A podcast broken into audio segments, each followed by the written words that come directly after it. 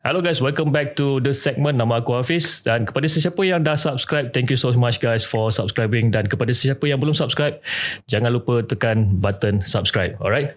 Untuk pengetahuan korang, kita orang dah available di Spotify, Apple Podcast dan also di Google Podcast dan korang boleh search for the segment podcast.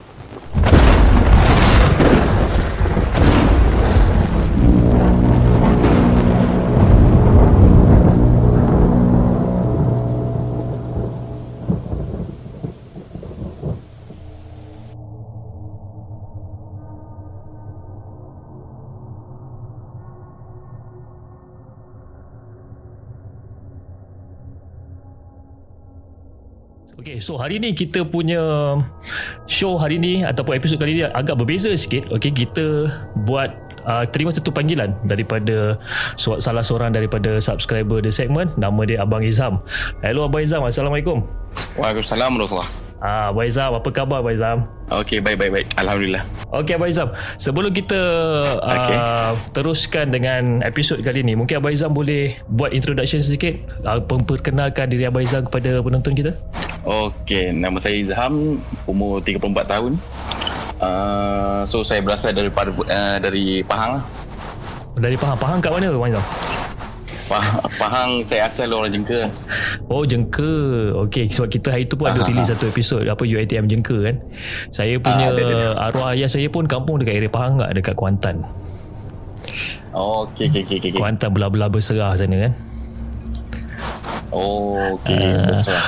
Okay Izam Ab- So Abang Izam uh, Abang Izam nak kongsi cerita uh, Pengalaman kisah seram Abang Izam kepada penonton Mungkin Abang Izam boleh start Okey. Boleh. Okey, ni saya nak cerita pasal uh, mengenai masa mungkin dalam 2010 masa tu. Okey, sebab tu waktu tu uh, waktu bujang lagi lah. So saya kerja dekat Genting. Okey, apa ni? So bila cuti kita cuti 4 hari dalam sebulan dia akan bagi 4 hari lah cuti. Okay So saya pun ba- baliklah kampung. Macam biasalah setiap bulan balik kampung macam tu lah. So saya dah balik kampung. Uh, Dah balik kampung Sampai saya gerak pagi Malam sampai Biasa malam kita akan keluar lepak-lepak lah Jumpa member kampung Lama tak jumpa sebulan sekali kan.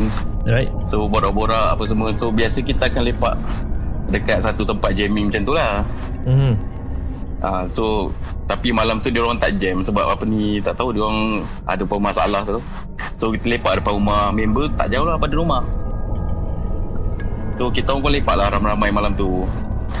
Lepak-lepak Ada yang main gitar lah Apa semua Borak-borak-borak-borak-borak So kita orang pun borak-borak. Borak-borak Lepas tu dia orang buka lah satu cerita Cerita hantu eh, Cerita seram-seram lah. Hmm. cakap dekat kawasan ni ada benda lah duduk apa semua. So kita main macam just macam fun je lah gelak-gelak macam tu kan. Hmm. lepas tu tengok kita orang borak tak sedar macam tu. So dalam pukul tak silap saya dalam pukul 11 lebih lah 11.40 11.50 macam tu. Oh kebetulan masa tu malam Jumaat lah saya cuti kami Jumaat satu hari. Okey betul. Okay. masa tu malam Jumaat lah. Uh, duduk tengah borak-borak tiba-tiba saya masa mula-mula tak perasan nampak macam ada budak lari kat jalan. Padahal masa tu Felda kan pukul 10 orang dah gelap dah tutup semua. Semua duduk dalam rumah kan. jadi kita Eh. orang ni je lah wah depan rumah member tu. Okay nampak macam budak lari. Yang member sebelah ni yang menghadap ke jalan ni saya menghadap ke rumah. Lepas tu berhenti kejap dia orang berhenti. Saya pun tanya kenapa senyap? Hmm. dia cakap ah, aku nampak macam ah mata kau je tu tanya yang lain semua tak nampak. Lepas tu sambung lagi gelak lagi. Okay So lepas tu dalam pukul 12, pukul 12 macam tu lah kurang setengah jam lepas tu Dengar bunyi mengilai sekali Tak Allah. lama lah dalam Berapa second macam tu je lah dia dengar mengilai ah, Masa tu semua senyap. Kuat Then- Bunyi bingal itu kuat lah. Ah, Dengar sayuk. Tapi orang, orang cakap kan kalau say, Kalau sayuk Benda tu dekat. Yes Yes. So Kita pun senyap. Semua dah memar lah. Lepas tu ada seorang member yang main gitar tu. Dia mungkin dia tak dengar sebab dia main gitar dekat bunyi bising. Lepas tu dia cakap Ah perasaannya korang ni. Duduk lepak selama ni tak ada apa pun kan. Lepas tu duduk kejap Borak lagi. So ngam-ngam lepas tu Dalam 15 minit lepas tu Betul-betul ada kain putih lalu. Allah. Masa tu menggelopor lah Gitar apa Motor semua terbalik. Pergi lari masuk rumah rumah member tu. Masuklah duduk dalam rumah member tu. Semua senyap. Bapak dia pelik Dekat Masa tu rasa kita orang lepak ke depan tu Dekat 15 orang. Hmm. So lepak dalam rumah senyap. Tutup pintu Tutup tingkap pun semua senyap. Lepas tu bapak dia ni pun keluar lah Korang ni apa hal duduk dalam rumah aku. Hmm. Semua senyap. Tiba-tiba bapak dia pun senyap Dengar, dengar Dia ada bunyi mengilai sekali. Bapak dia senyap. Oh dia bunyi lagi sekali nilai tu. kau, ah, Dia bunyi sekali lagi. Lepas tu bapak dia cakap Korang panggil siapa ni? Lepas tu bapak dia duduk sekali.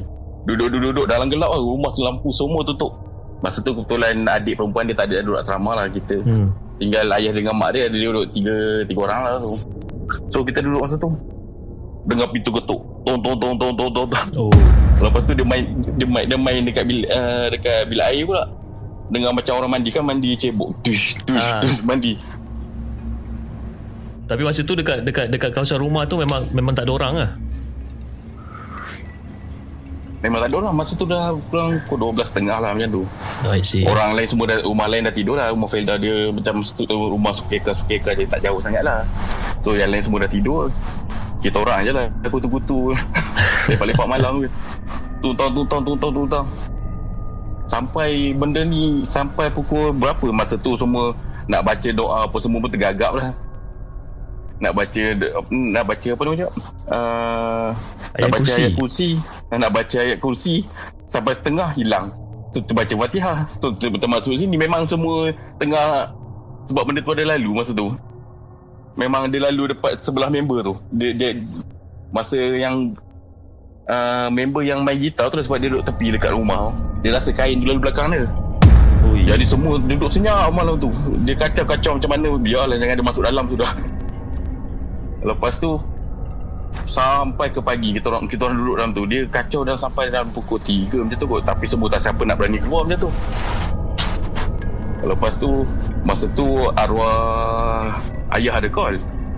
Kau banyak kali. Jadi saya kita pun tak berani nak angkat pun benda tu tengah duduk, duduk kacau lagi so saya biar saya dulu dia sebab dia pelik lah sebab biasa balik malam-malam mesti ada kat rumahnya jangan-jangan apa ni ada keluar lepak tapi pukul 10 lebih 11 dah balik lah ini tak balik-balik lagi So pagi esok tu lepas pukul 8 je tu baru kita orang keluar semua balik.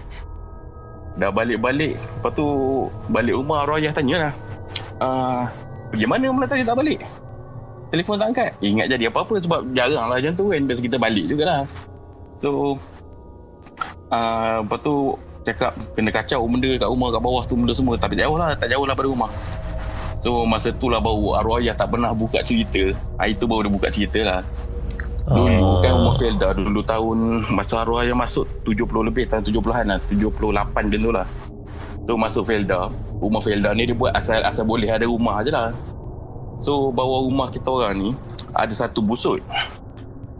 Jadi anak-anak saudara datang pada jauh-jauh ke benda semua. Maghrib mesti menangis. Memang kena kacau semua. Ah, lepas tu sekali tu arwah atuk lah datang pada Penang. So datang dia, dia ni pandai berubat. Dia jenis berubat duduk senyap tiba-tiba benda tu masuk kat dia dia cakap. Oh. So masa tu arwah ha, so arwah ayah cakap apa ni tanya dia. Ah siapa ni? Aku yang duduk dalam busuk ni dia cakap. Allah Akbar. ah, dia cakap dia yang duduk bawah busuk. Busuk bawah, busuk busuk betul rumah Felda kan satu atas satu bawah macam tu. Rumah Felda Yeah. asal lah. Ya. Lepas tu uh, dia cakap kenapa kacau? Ha, kacau rumah aku dia cakap macam tu. Kacau rumah aku. Lepas tu uh, dia cakap uh, so arwah ayah ni pun cakap kat dia. Macam mana aku tak nak kacau aku alihkan tempat tempat lain lah. So nak kena alihkan nak cakap kat dia nak alih ke tempat lain lah. So dia cakap boleh dia cakap malam Jumaat sedia barang-barang kemian benda semua letak satu talam. Masa tu kena panggil dia. Panggil dia dia keluar dia akan ikut kat mana kita letak macam arwah ayah letak kat mana lah dia cakap nah, terpulang kat mana-mana tapi dia nak rumah baru maksud dia Hmm. hmm. lepas tu tak apalah arwah ayah ngam malam mas, ngam malam Jumaat arwah ayah pergi buat lah benda macam tu bukan kita so ah, maksud dia bukan kita tak percaya Hmm. Ah, bukan nak percaya nak percaya takut ke benda tu. So kita nak alihkan dia je lah. Macam nak buat rumah baru untuk dia lah. So arwah ayah pun bawa lah tu. Jalan kaki pergi belah rumah bawah tu. Ada satu pokok besar. Ba- bawah tu dulu tak ada rumah lah. Dia macam uh, ba- baru lah. Dia buat dalam 15 biji rumah satu simpang sampai masuk ke ladang. So arwah yang letak kat situ. Dulu tak ada rumah lagi. Dalam satu pokok besar itu. So arwah, arwah letak situ. Aku dah pindah hang sini yang duduk situ jangan kacau orang lagi Lepas tu Ah. balik dah tak ada apa dah. Lepas tu dan lepas tu lepas 5 tahun dan tahun 82 macam tu 82 83 ah Felda ni pergi buka rumah kat situ. Oh. Buka perumahan lah kat situ buat direct tu Ah. dalam 15 rumahnya tu. Yes. So yang kita orang duduk ni betul-betul dekat pokok tepi rumah. Aduh. Belakang rumah member tu pokok tu. So ba- baru tahu benda macam mana apa ni benda tu kenapa benda tu kacau apa semua. Tapi benda tu memang tak bertuan lah. Mungkin malam tu biasa orang senyap. Kita orang jangan lepak situ. Baru sekali tu lah lepak. I see. Lepas tu, tu lah baru sekali jadi. Oh, seram juga tu. Ha, sebab kita kita tak tahu sebab benda-benda macam ni. Arwah apa ni, arwah ayah memang tak pernah cerita pun. Yalah. Dia memang apa ni, jangan-jangan cerita lah benda-benda pelik-pelik macam ni. Kan. Jadi tak nak takut-takut kita kecil dulu kan. Betul, betul, betul. Tapi saya punya rumah betul-betul depan kubur. Sebenarnya uh, rumah saya betul-betul depan kubur, menghadap kubur. Ui, menghadap kubur. Daripada kubur kecil tak Islam. pernah tak tak kubur Islam lah. Hai. Eldah. Tapi tak Takut. pernah kena kacau pun. Saya daripada kecil memang setakat kalau tengok orang masuk lahat apa semua tu daripada 6 7 tahun dah pergi dia menghadap tengok orang buka buka Dah, dah biasa lah orang kata. Ah, dah biasa lah memang kita dah rumah depan tu kan. Ada sekali lah kena badi sekali tu macam tu tapi tak teruk lah. Ngacau macam tu je lah. Menarik cerita ni kan. Tapi okey, tapi abang tapi bang um, macam Hafiz nak tanya kan, masa masa masa kena Mhm. kacau masa tengah main gitar dengan geng-geng dengan lepak semua kan. Kena kacau tu, benda tu dia tak ada macam munculkan diri ke? Dia mula-mula dia bunyi, mula nampak budak lari. Lepas tu yang second punya uh, benda dia bunyi. Yang kali ketiga ha, yang kali ketiga yang member yang cakap yang main gitar dia duduk tepi sekali tu. Dia main gitar dia kat kain lalu dan tengok dia benda tu menyok kat pokok belakang tu. Memang Oh. straight nampak lah lapang tepi tu. Memang Menyok kat tepi lah. pokok dia macam dia, dia pacak putih macam tu rambut panjang. Dia seorang je lah Oh. nampak. Sebab mungkin masa tu dia dia seorang bunyi yang kali kedua lepas pada mengilai tu bunyi yang lepas pada kain lalu eh masa se- sebelum kain lalu kan dia cakap tak ada benda lah benda, apa ni perasaan korang ni sebab dia seorang cakap benda macam tu. Yang lain pun angguk je lah. Mungkin dia terlebih berani masa tu. Oh, dia nampak ni lah Pontianak lah cerita dia ni. tu, lepas tu tu dia, dia yang demam seminggu yang lain tak demam.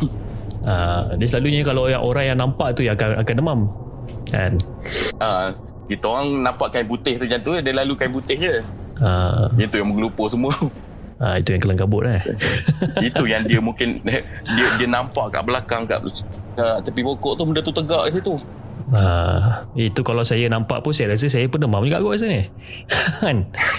So, kita pun tak expect benda sebab tak pernah lepak macam tu Yelah, tapi yelah. itulah sampai ke pagi dengan bapak-bapak dia sekali join Oh, itu Ingat masalah. bapak dia berani kan Kan, bapak dia pun sama? Sebab Takut dia lah. pun Sebab Borak dengan ayah dia pun Bapak dia pun cakap Tak tak pernah ni Tak pernah jadilah benda ni I see, Tak I tahu lah see. mungkin I dia nak see. keluar malam tu ke apa Okay, okay. Tapi pokok tu sekarang dah tebang dah Panggil ustaz tebang benda semua Jadi dia dia pindah ke tempat lain kot mungkin lah Ah, so so far sam- sampai sampai, sampai sekarang tak ada gangguan, tak ada apalah eh.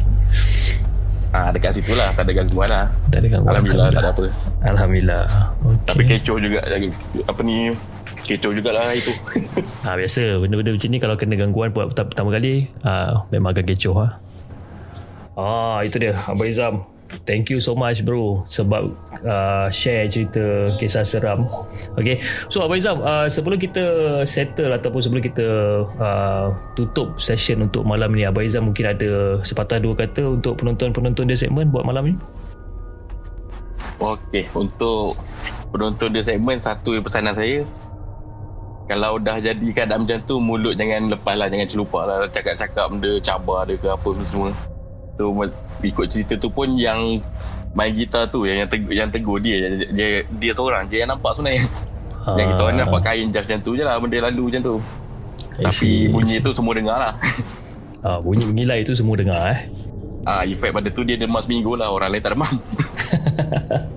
Ah itu Ubat masalah. buat itu. ubat je lah Pergi jumpa Kan. ustaz Tawar air apa bagai So macam mana dia lepas berubat semua dah okey lah lepas pada tu. Ah, lepas tu daripada hari tu rasa dekat eh dia memang tak keluar malam lah. Ah, itu orang kata dah bertaubat lah tu. Efek, dia lah. Efek dia tu. Sebab mulut mulut dia pun boleh tahan juga lah. Ah. Kalau mulut senyap ni mungkin dia ni sebab mungkin ada yang macam cabar dia. Hmm, betul. Benda betul. tu pun macam orang juga. Macam Betul. manusia juga. Betul. Hmm. Okey bang. Amin abang uh, Okey. terima kasih sangat-sangat abang Izam uh, sebab uh, sudi berkongsi cerita dengan the segment okey dengan semua penonton uh, and just nak bagi tahu abang Izam yang abang Izam ini adalah episod pertama uh, uh, bersembang ataupun kita podcast dengan uh, viewers-viewers ataupun subscriber di segmen dan abang Izam adalah orang yang pertama yang kita buat benda ni so kalau ada sedikit cacat cela dekat video ni saya minta maaf terlebih dahulu lah abang Izam eh Oh, tak. Okay. Dan juga kepada penonton-penonton, this is the first episode of podcast with the segment. Okay, kalau mana yang ada salah silap, ada yang saya tersampuk, termenyampuk apa benda yang Abang Izam cakap tu, saya minta maaf sangat-sangat. Alright. Okay guys, aku rasa itu saja uh, perkongsian kita untuk malam ini and hopefully you guys enjoy the show. Okay, jangan lupa like, share dan subscribe the segment and insyaAllah kita akan jumpa lagi on the next episode. Okay, Okay, bang, okay. kita jumpa lagi insyaAllah. Okay, salam. Okay, Assalamualaikum.